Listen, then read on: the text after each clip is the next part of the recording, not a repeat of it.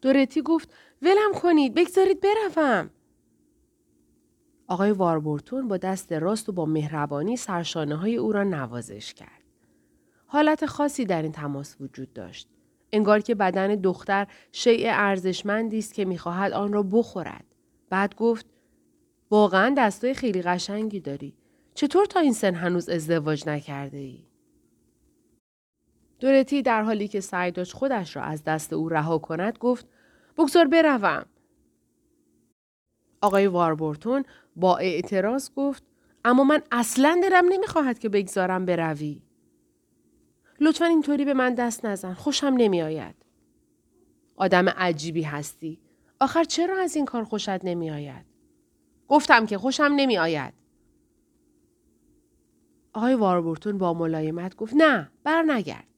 تو نمی توانی بفهمی که این کار من که از پشت به تو نزدیک می شوم چه عمل سنجیده است. چون اگر برگردی آن وقت می بینی که من به اندازه پدرت پیر هستم و ضمنا کلم هم تاس است. ولی اگر همینطور آرام بمانی و برنگردی به من نگاه کنی می توانی پیش خودت تجسم کنی که من ایور نوولو هستم. دورتی نگاهش به دستی که او را نوازش می کرد افتاد. دستی بزرگ، صورتی رنگ، گوشتالو با انگشتان کلفت که بر پشت آن موهای طلایی رویده بود. ناگهان رنگش پرید.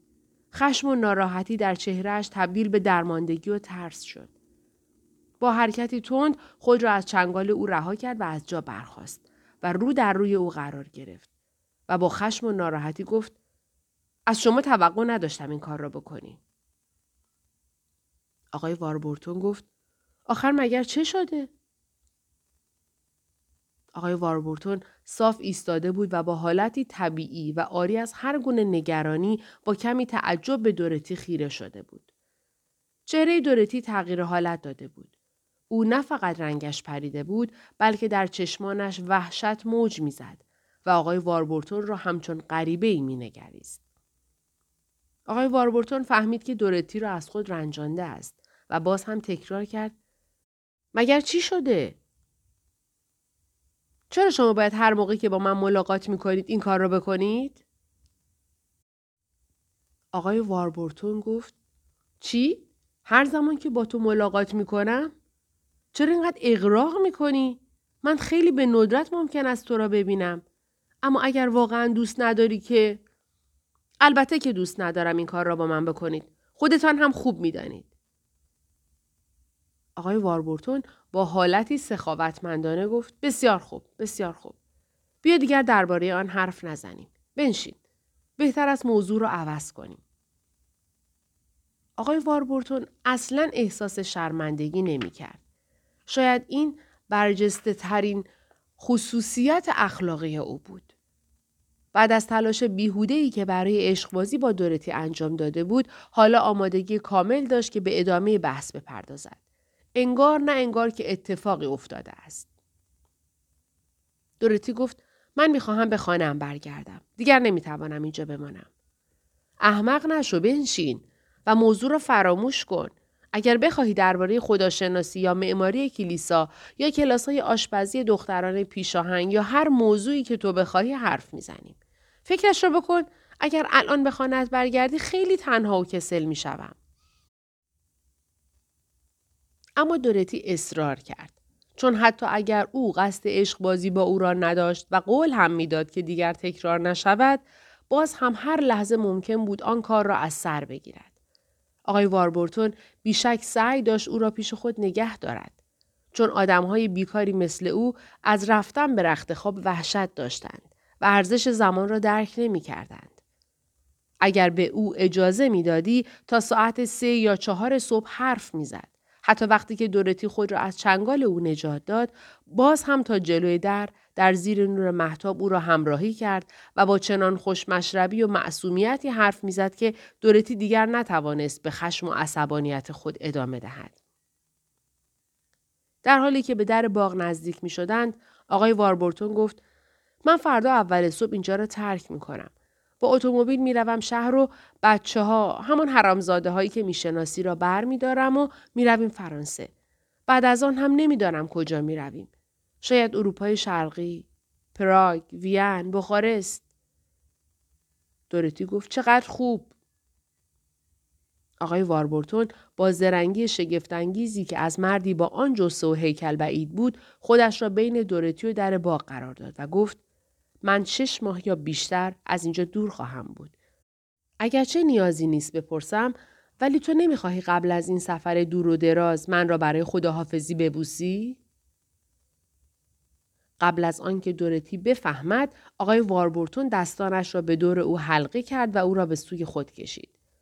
دورتی می‌خواست خود را عقب بکشد اما دیگر دیر شده بود و آقای واربورتون گونه هایش را بوسید و اگر دورتی به موقع سرش را نمیچرخاند حتی لبانش را نیز میبوسید.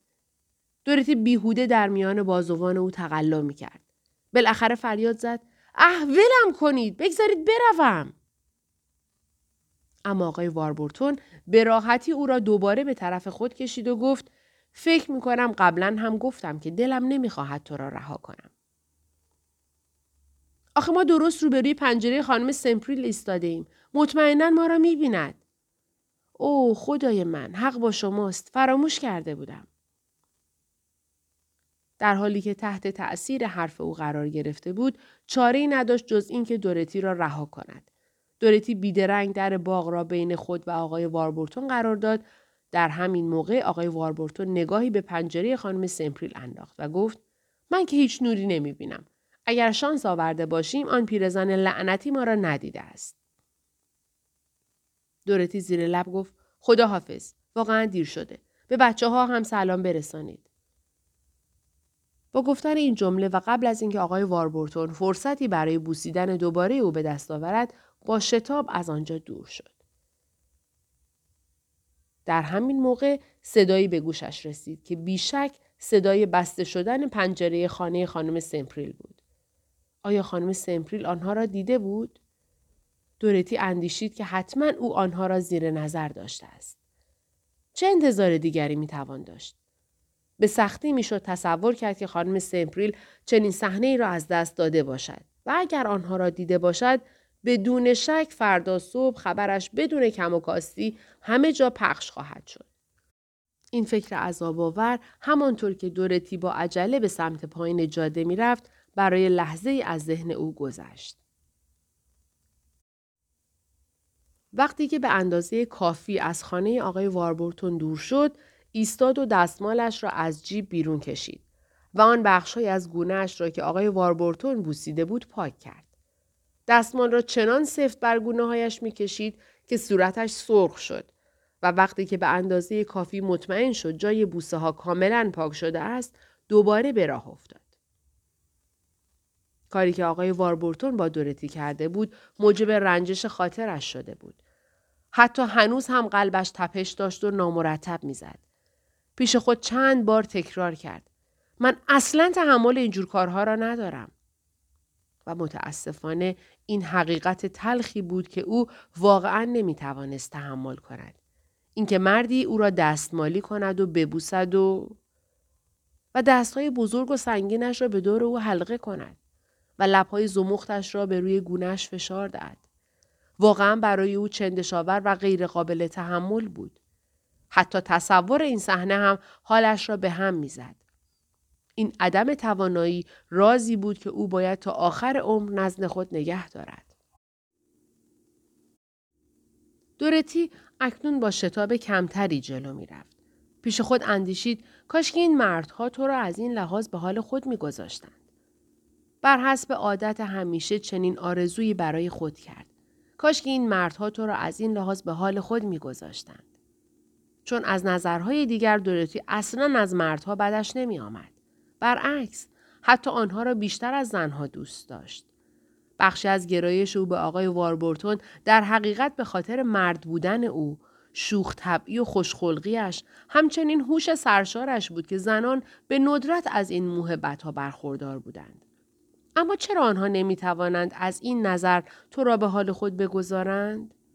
چرا آنها همیشه سعی دارند تو را ببوسند و با تو ور بروند؟ وقتی تو را میبوسند به حیولای وحشتناکی تبدیل می‌شوند که خیلی ترسناک و کمی تهوع آور است. مثل جانور پشمالویی می‌شوند که با مهربانی خود را به تو میمالند ولی هر لحظه ممکن است درنده خوب و وحشی شوند. در ورای این بوسیدن ها و ور رفتن ها همیشه تقاضا برای آن کار دیگر وجود داشت که او حتی تحمل شنیدن آن را نداشت. البته او به سهم خودش و شاید خیلی بیشتر از آن مورد توجه مردها قرار داشت. درست به همان اندازه زیبا و ساده بود که مردها معمولا از یک زن توقع دارند. نه کمتر نه بیشتر. برای اینکه وقتی مردی به دنبال کمی سرگرمی باشد معمولا به سراغ دختری می رود که زیاد خوشگل نباشد. دختران خوشگل آنطور که مردها معتقدند لوس و خودخواه هستند و بنابراین دمدمی مزاج و غیر قابل اعتمادند. اما دخترهای ساده شکارهای ساده ای هستند. حتی اگر دختر یک کشیش باشند، حتی اگر در شهری مثل نایپیل زندگی کنند و همه وقت خود را صرف کارهای کشیش نشین کنند، باز هم از تعقیب مردها در امان نخواهند بود. دورتی به این گونه رفتار مردها عادت داشت.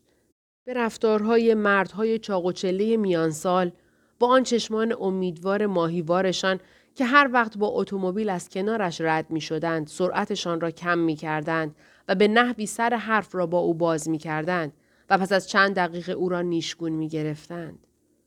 مردانی با هر شغل و مقام حتی گهگاه کشیش یا دستیارش و هنگامی که این مردهای شرافتمند و خوب سعی می کردند به او نزدیک شوند نه تنها وضع بهتر نمی‌شد بلکه اوه خیلی هم زجرآورتر می‌شد. فکر دورتی به پنج سال قبل بازگشت. به یاد فرانسیس مون افتاد که در آن روزها کشیش کلیسای سنت ویکان در میلبرو بود. فرانسیس عزیز. چقدر خوب می‌شد اگر با فرانسیس ازدواج می کرد. فقط اگر توقع آن کارها را نداشت. فرانسیس بارها و بارها به او پیشنهاد ازدواج داده بود و البته دورتی به او پاسخ منفی داده بود. و صد البته که او هرگز علت این امتناع دورتی را نفهمیده بود. غیر ممکن بود که دورتی بخواهد علت جواب منفی خود را به او بگوید. سرانجام هم فرانسیس از آن منطقه رفته و شش ماه بعد بر اثر ابتلا به زاتوریه فوت کرده بود. دورتی برای لحظاتی فراموش کرد که پدرش دعا خواندن برای مردگان را قبول ندارد و برای روح او زیر لب دعا خواند. سپس سعی کرد یاد و خاطره او را از ذهن دور کند. زیرا هر وقت به او می اندیشید دردی جانکاه در قلب خود احساس می کرد. او هرگز قادر به ازدواج نبود و از مدتها پیش تصمیم خود را گرفته بود. حتی زمانی که سال بود به این موضوع اندیشیده بود. هیچ وقت نمی توانست بر وحشت او از آن کارها غلبه کند. هر زمان که به آن کارها فکر می کرد چیزی در درونش فرو می ریخت یا یخ می زد و البته هیچ تلاشی برای غلبه بر آن انجام نمی‌داد. زیرا مثل همه آدم های غیر طبیعی به غیر عادی بودن خودش واقف نبود. با اینکه سرد مزاجی جنسی برای او کاملا طبیعی بود اما از چگونگی شروع آن به خوبی خبر داشت. صحنه های وحشتناک بین پدر و مادرش را به طور واضح به یاد می آورد. انگار همین دیروز بود. صحنه هایی که در سن نه سالگی شاهد آن بود. این صحنه ها زخم عمیقی در ذهن او ایجاد کرده بود و سپس کمی بعد مشاهده تابلوی قدیمی که صحنه تعقیب هوریان بهشتی توسط حیولاهای جنگی را نشان می‌داد او را به حراس انداخته بود. در ذهن کودکانش تصویر هولناکی از ساتیرها نقش بسته بود که با شاخهای تیز و چهره زشت خود از پشت درختان تنومند سر بیرون کرده و انگار کمین کرده بودند تا لحظه بعد بیرون پریده و هوریان را دنبال کنند. در آن سالهای کودکی وحشت از این حیولاها باعث شده بود که تا یک سال می ترسید تنها به جنگل برود. البته بعدها که بزرگتر شده بود این ترس ریخته بود ولی احساس ناشی از آن همچنان در وجودش خانه داشت. ساتیر به عنوان نماد شهوت در ذهنش باقی مانده بود. احتمالا هرگز از آن احساس وحشت، احساس فرار نومیدانه از چیزی هولناک، صدای سمهایی که در جنگل کوبیده می شوند وحشت از آن پاها و رانهای پشمالوی ساتیرها خلاصی نمیافت. این چیزی نبود که با منطق و استدلال بتوان با آن مواجه شد یا آن را تغییر داد. این ترس امروزه نیز در میان زنان تحصیل کرده رواج دارد و زیاد جای تعجب ندارد. وقتی دورتی به خانه رسید، اکثر این ناراحتی های فکری از وجودش رخت بربسته بود. فکر ساتیرها، آقای واربورتون، فرانسیس مون و نازایی ابدیش که توی ذهنش رژه می رفتند کاملا ناپدید شدند و فکر عذاباور ساختن چکمه ها جای آنها را گرفت. به خاطر آورد که قبل از رفتن به رخت خواب حداقل دو ساعت کار دارد. خانه در تاریکی فرو رفته بود. برای اینکه پدرش را از خواب بیدار نکند روی پنجه های پا از در عقب وارد شد. توی تاریکی راهش را به سمت گلخانه پیدا کرد و ناگهان حس کرد رفتنش به خانه آقای واربورتون کار اشتباهی بوده است. عزم خود را جزم کرد که دیگر هرگز به آنجا نرود. حتی وقتهایی که مطمئن باشد کس دیگری آنجاست. علاوه بر آن تصمیم گرفت به جبران این گناهی که با رفتن به خانه او مرتکب شده بود کار نیکی انجام دهد. چراغ را روشن کرد. قبل از هر کاری ورقه یادداشت کارهای فردایش را پیدا کرد و با مداد خود کنار صبحانه نوشت به عنوان جریمه ژامبون موقوف. سپس چراغ نفتی را روشن کرد و ظرف سیریشم را روی آن گذاشت. پرتو نور زرد چراغ نفتی بر روی چرخ خیاطی و انبوه لباسهای نیمه کار در روی میز به یادش انداخت که چقدر لباس دوخته نشده بر روی دستش مانده است و همچنین به نحو وحشتناکی خسته است. در لحظه ای که آقای واربورتون دستش را بر روی شانه او گذاشته بود، خستگیش را فراموش کرده بود. ولی حالا خستگی با نیروی دو چندان قویتر به او هجوم آورده بود. به علاوه کیفیت خستگی امشبش تا اندازه با شبهای دیگر فرق داشت. احساس می‌کرد وارفته است. همانطور که کنار میز ایستاده بود، ناگهان حس عجیبی به او دست داد که انگار مغزش کاملا خالی شده است. به طوری که برای چند لحظه هر کاری که قرار بود انجام دهد فراموش کرد. سپس به یاد آورد. آهان، چکمه ها. شیطان کوچکی در زیر گوشش زمزمه کرد. چرا مستقیم به رخت خواب نمی روی و درست کردن چکمه ها را برای فردا نمی گذاری؟ دورتی برای قوت قلب خود دعایی زیر لب زمزمه کرد و خودش را نیشگونی گرفت و به خود نهیب زد. ادامه بده دورتی. تنبلی نکن. بعد با دستش آشغالهای روی میز را کنار زد. قیچی و مداد و چهار ورق کاغذ قهوه‌ای برداشت و پشت میز نشست تا رویه چکمه ها را برش دهد. سیرشم روی چراغ می جوشید. هنگامی که ساعت بزرگ دیواری در اتاق مطالعه پدر با نواختن دوازده ضربه نیمه شب را اعلام کرد، دورتی هنوز مشغول کار بود. هر دولنگه چکمه را درست کرده بود و با چسباندن باریکه کاغذهای بر روی هر دو لنگه آنها را محکمتر می کرد. کاری طولانی و کثیف. همه استخوانهای بدنش درد می کرد و پلکایش کاملا سنگین شده بود. همه جا را تیره و تار می دید و درست نمی‌فهمید چه کار می کند. اما همچنان به کار ادامه می‌داد و باریکه کاغذها را یکی بعد از دیگری در جاهای خود می چسباند. و هر دو دقیقه یک بار خودش را نیشگون می گرفت تا اثر خواباور صدای قلقل سیریشون بر روی چراغ نفتی را خونسا کند.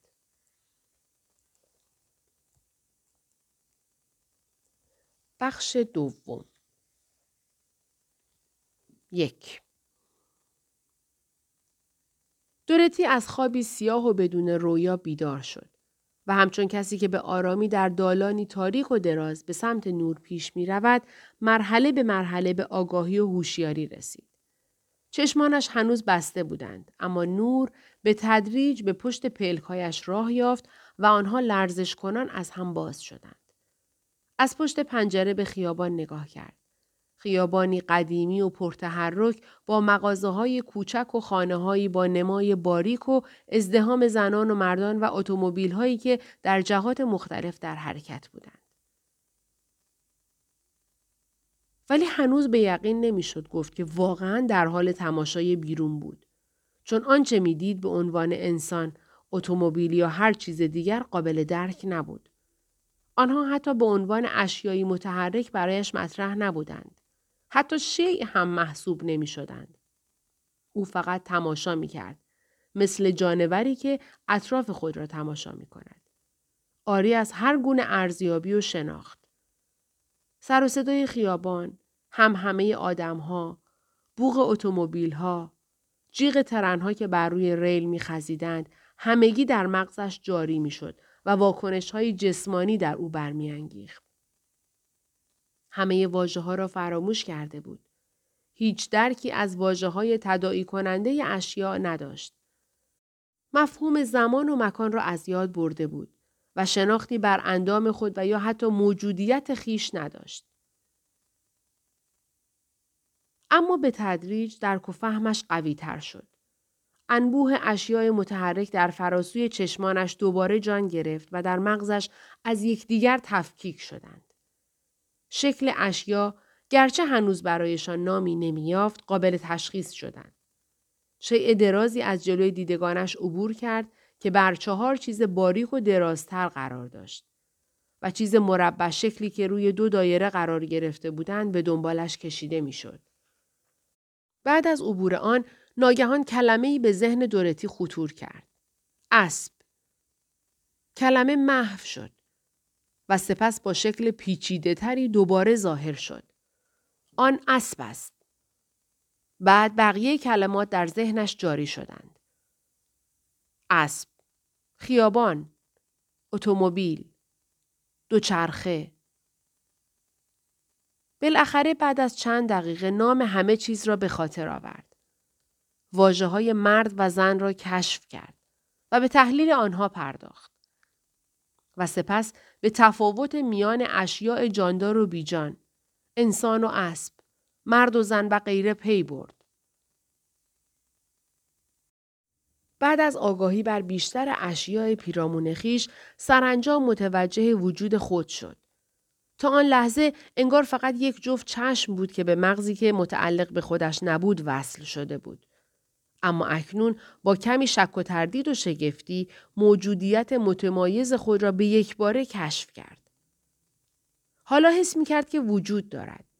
انگار ندایی از درونش می گفت من هستم. همچنین به طریقی می دانست که این من از زمانهای گذشته دور وجود داشته است. اگرچه او هیچ خاطره از این گذشته به یاد نداشت. اما این کشف فقط برای لحظه بر او حادث شد. از همان لحظه نخست حس می کرد که این کشف چندان کامل نیست و از آن رضایت نداشت.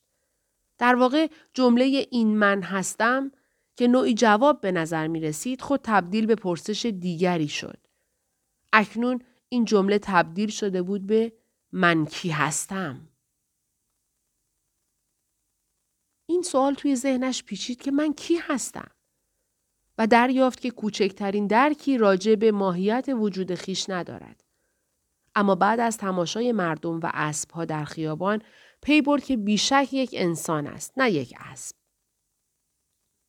سپس سوال مزبور کمی تغییر کرد و تبدیل شد به من یک مرد هستم یا یک زن؟ و باز هم هیچ احساس یا خاطره‌ای به کمکش نیامد. در این لحظه احتمالاً به طور تصادفی سرانگشتانش با بدنش تماس پیدا کرد. به گونه ای آشکارتر فهمید که بدنش وجود دارد و متعلق به خودش است. با دستهایش شروع به کشف خود نمود و انگشتانش با پستانهایش تماس پیدا کرد. بدین ترتیب فهمید که زن است. چون زنها پستان دارند. او بدون آنکه بداند چگونه می‌دانست که همه زنانی که از توی خیابان عبور می کردند در زیر لباسهایشان پستان دارند. گرچه نمی توانست آنها را ببیند.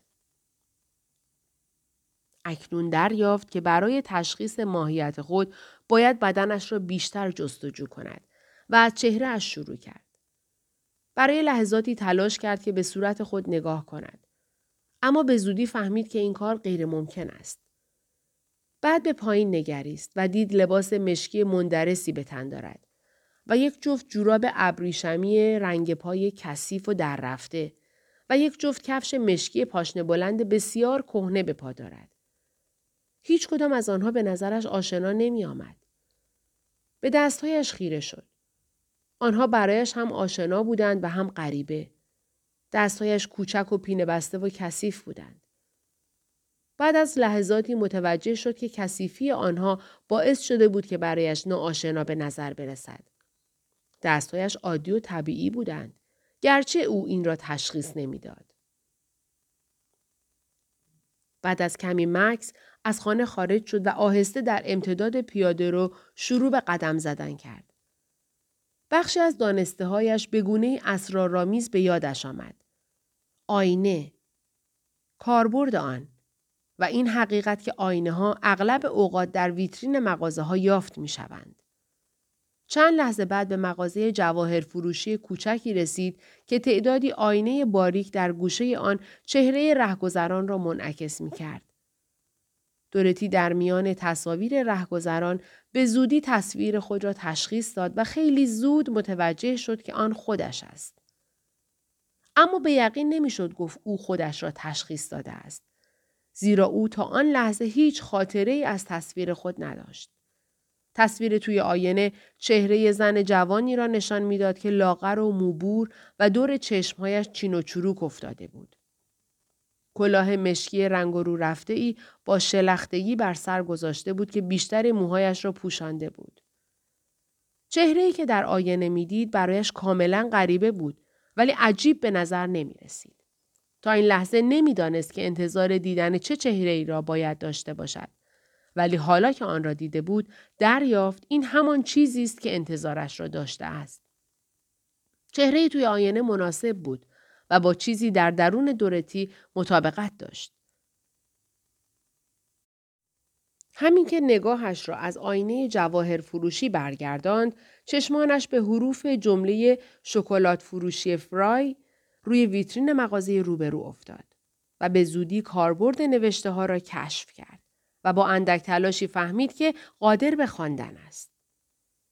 چشمانش به آن طرف خیابان افتاد و اسامی مغازه ها، آگهی ها و پسترها را از نظر گذراند. در همین موقع نگاهش متوجه حروفی شد که با رنگهای قرمز و سفید روی دو پستر در کنار مغازه توتون فروشی نوشته شده بود. روی یکی از پسترها این کلمات به چشم می‌خورد. شایعات تازه راجع به دختر کشیش. و روی دیگر نوشته شده بود دختر کشیش اکنون در پاریس به سر می‌برد. بعد به بالا نگاه کرد و کلماتی به رنگ سفید را که بر گوشه دیوار خانه ای نوشته شده بود خواند. خیابان نیوکنت. این کلمات او را سر جایش میخکوب کرد. فهمید که در خیابان نیوکنت ایستاده است و دوباره تکی دیگری از دانسته های اسرارآمیزش به یادش آورد که خیابان نیوکنت جایی در لندن است. بنابراین او در لندن بود. به محض این کشف لرزه وجودش را فرا گرفت. اکنون دیگر ذهنش به طور کامل بیدار شده بود. به وضعیت بغرنج و عجیب خود پی برد و دچار سرگشتگی و ترس شد. این اتفاقات چه معنایی داشتند؟ اصلا اینجا چه کار می کرد؟ چه اتفاقی برایش رخ داده بود؟ پاسخ این سوالات کم کم به ذهنش راه یافت. من حافظم را از دست داده و به نظر می رسید معنای این جمله را خیلی خوب می‌فهمد.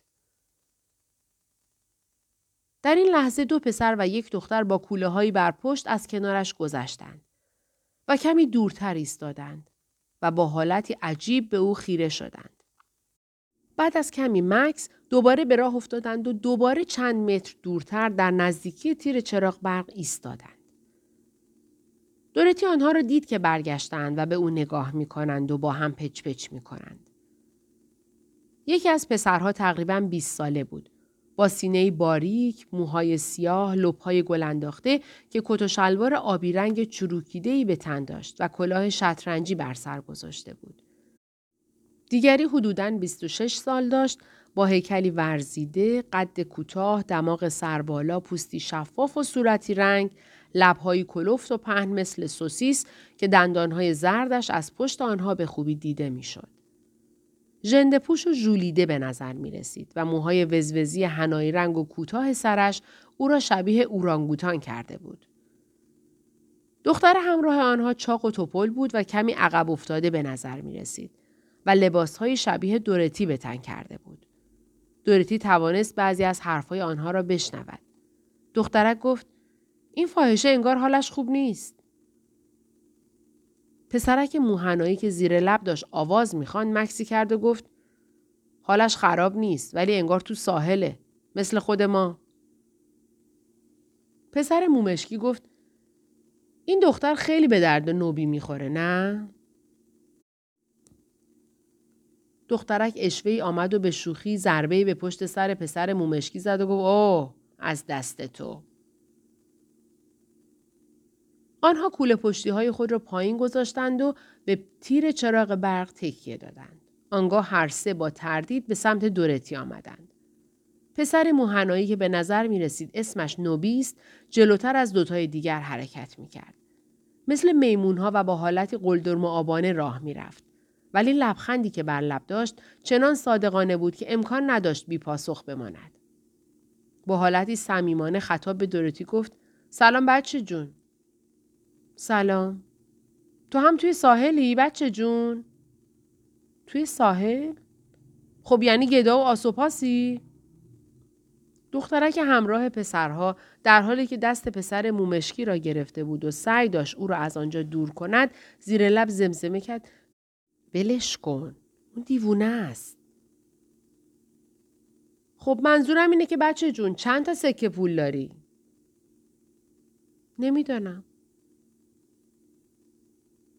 هر سه جوان با شنیدن این پاسخ از دورتی با تعجب به همدیگر خیره شدند. آنها برای لحظه ای فکر کردند که دورتی واقعا دیوانه است.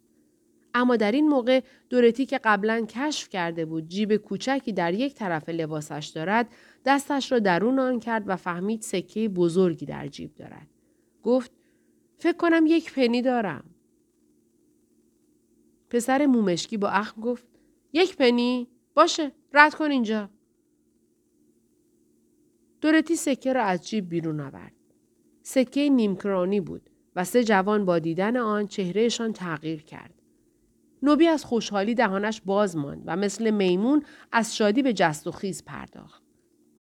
سپس مکسی کرد و با اعتماد به نفس کامل دست دورتی را گرفت و گفت واقعا محشره چه شانسی آوردیم چه شانسی هم تو بچه جون باور می‌کنی؟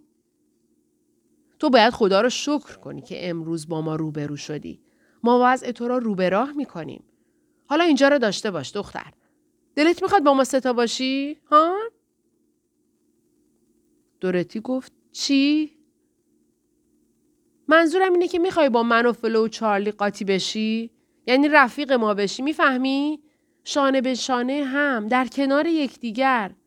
اگر با هم متحد باشیم سر پا می اما اگر از هم جدا بشیم زمین می‌خوریم. ما مغزمان را می‌گذاریم وسط تو هم سرمایت را. چی میگی بچه جون؟ با ما هستی یا می‌خواهی راه خودت را بروی؟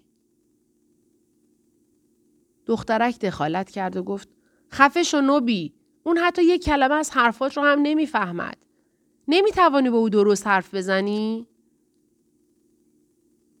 نوبی در جواب گفت خیلی هم خوب می‌فهمه فلو. بنابراین بهتر خفشی رو بگذاری من باهاش حرف بزنم. من می‌دانم با این فاحشه ها چه جوری باید حرف زد. حالا به من گوش کن بچه جون.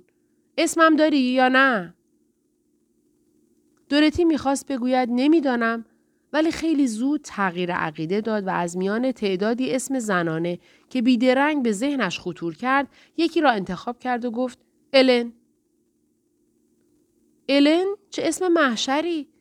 وقتی که آدم آسوپاس و فقیر باشه معلومه که نام فامیل هم نداره. خب حالا الن عزیز به من گوش کن. ما ستا می‌خوایم بریم رازک چینی. می‌فهمی؟ چی؟ گل بچینید؟ لحجه پسر مومشکی خیلی بدتر از لحجه نوبی بود. به همین خاطر دورتی متوجه حرفهای او نمی‌شد. پسر مومشکی از اینکه دورتی حرفهای او را اشتباه می‌فهمید کلافه شده بود. با اخم گفت گل بچینیم؟ بازی کنیم. و این بار با حالتی شمرده تر ادامه داد. میگم ما می‌خواهیم بریم رازک بچینیم. توی شهر کنت. حالیت شد یا نه؟ آها رازک برای آبجو درسته؟ ای باری کلا. حالا اومدی رو خط. خب بچه جون داشتم می‌گفتم. ما ستا داریم میریم رازک چینی. توی مزرعه بلیسینگتون. توی شهر مولسورس. قراره که رازک بچینیم. این وسط فقط یه مشکلی هست. اونم این که ما یکم اوضاعمون خرابه می‌فهمی؟ چون آه در بسات نداریم و تا اونجا 35 مایل راه رو باید گز کنیم. با شکم خالی هم که نمیشه ها؟ تازه یک شبم که باید بیرون بمونیم که وضع رو ناجور می‌کنه. چون بالاخره یک خانوم همراهمونه. ولی اگه تو هم با ما بیای می‌فهمی اون وقت می‌تونیم تا بروملی رو با ترن ارزون بریم که این مسافت رو 15 مایل کم می‌کنه و اون وقت لازم نیست بیشتر از یه شب بیرون بمونیم. تازه تو هم می‌تونی توی کارهای اونجا با ما شریک بشی. اگر چهارتایی رازک بچینیم و اگر بلسینگتون برای هر بوت رازک دو پنی هم بهمون بده در عرض یک هفته می‌تونی ده شیلین کاسب بشی. خب چی میگی بچه؟ خلاصه اگه اینجا بمونی ول معطلی. ولی اگه با ما شریک بشی لاقل خرج یک ماه خودت رو در میاری. تازه یه سفر هم به بروملی می‌کنی و یه چیزی میریزی تو اون خندق بلا. دورتی فقط بخش ناچیزی از حرفهای او را می‌فهمید. در این لحظه پرسید خندق بلا چیه؟ همون شکم دیگه یعنی غذا. انگار زیاد تو ساحل نبودی ها؟ آهان خوب فهمیدم. شما از من می‌خواید که همراهتون بیام رازک چینی. درسته؟ آره دیگه الن مامانی. حالا هستی یا نه؟ دورتی گفت باشه منم میام. دورتی بدون هیچ گونه شک و بدگمانی این تصمیم را گرفت. بی تردید اگر فرصت فکر کردن درباره موقعیت خودش را داشت احتمالا به گونه دیگر عمل می کرد. به طور قطع به اداره پلیس می‌رفت و از آنها کمک می‌خواست. این کار کاملا معقولانه بود. اما نوبی و دوستانش در آن وضعیت بحرانی به او رسیده بودند. اکنون با وضع اصفباری که برایش به وجود آمده بود طبیعی ترین کار همان بود که خود را در حمایت نخستین کسی که به او پناه می دهد قرار دهد. به علاوه بنابر دلایلی که نمی توانست درک کند حرکت به سوی کنت به او آرامش می‌داد. گویا کنت دقیقا همان جایی بود که می‌خواست برود. آن سه جوان هیچ کنجکاوی نکردند و هیچ سوال ناراحت کننده ای از او در این مورد نپرسیدند. نوبی گفت خب همه چیز عالیه و بعد با این تذکر که ممکن آن را گم کنی به آرامی سکه را از توی دست دورتی درآورد و آن را توی جیب خودش انداخت. پسر مومشکی که اسمش چارلی بود با حالتی حاکی از نارضایتی گفت خب حالا باید راه بیفتیم. ساعت از دو گذشته. نمی‌خواید که اون ترن را از دست بدید. حالا باید کجا بریم نوبی؟ نوبی گفت الفنت. باید قبل از ساعت چهار اونجا باشیم. چون بعد از ساعت چهار دیگه سواری مفتی نیست. زود باشید. راه بیفتین دیگه. وقت رو بیشتر از این تلف نکنین. اگه می‌خواید اون شغل خوب رو گیر بیاریم باید به موقع خودمون رو به بروملی برسونیم و دنبال یه جایی برای خواب باشیم. وگرنه توی تاریکی بجنبید تکون بخور فلو نوبی در حالی که کوله پشتی را روی شانه اش جابجا می کرد گفت بجنبید راه بیفتید. همه بدون هیچ حرفی به راه افتادند. دورتی هنوز گیج بود ولی در مقایسه با نیم ساعت قبل احساس بهتری داشت. شانه به شانه فلو و چارلی قدم بر می داشت. ولی آنها هیچ توجهی به او نداشتند و با هم مشغول گفتگو بودند. از همان اول به نظر می رسید که آنها کمی از دورتی فاصله می گرفتند. البته به خاطر پولش مجبور بودند با او باشند. ولی هیچ احساس دوستانه به او نداشتند. نوبی چند قدم جلوتر حرکت می کرد و علا رقم کوله پشتی سنگینی که بردوش داشت سرود نظامی معروفی را زیر لب زمزمه می کرد. که تنها چند کلمه آن قابل فهم بود. همه نقش خود را ایفا می کنند. تو نیز چنین می کنی؟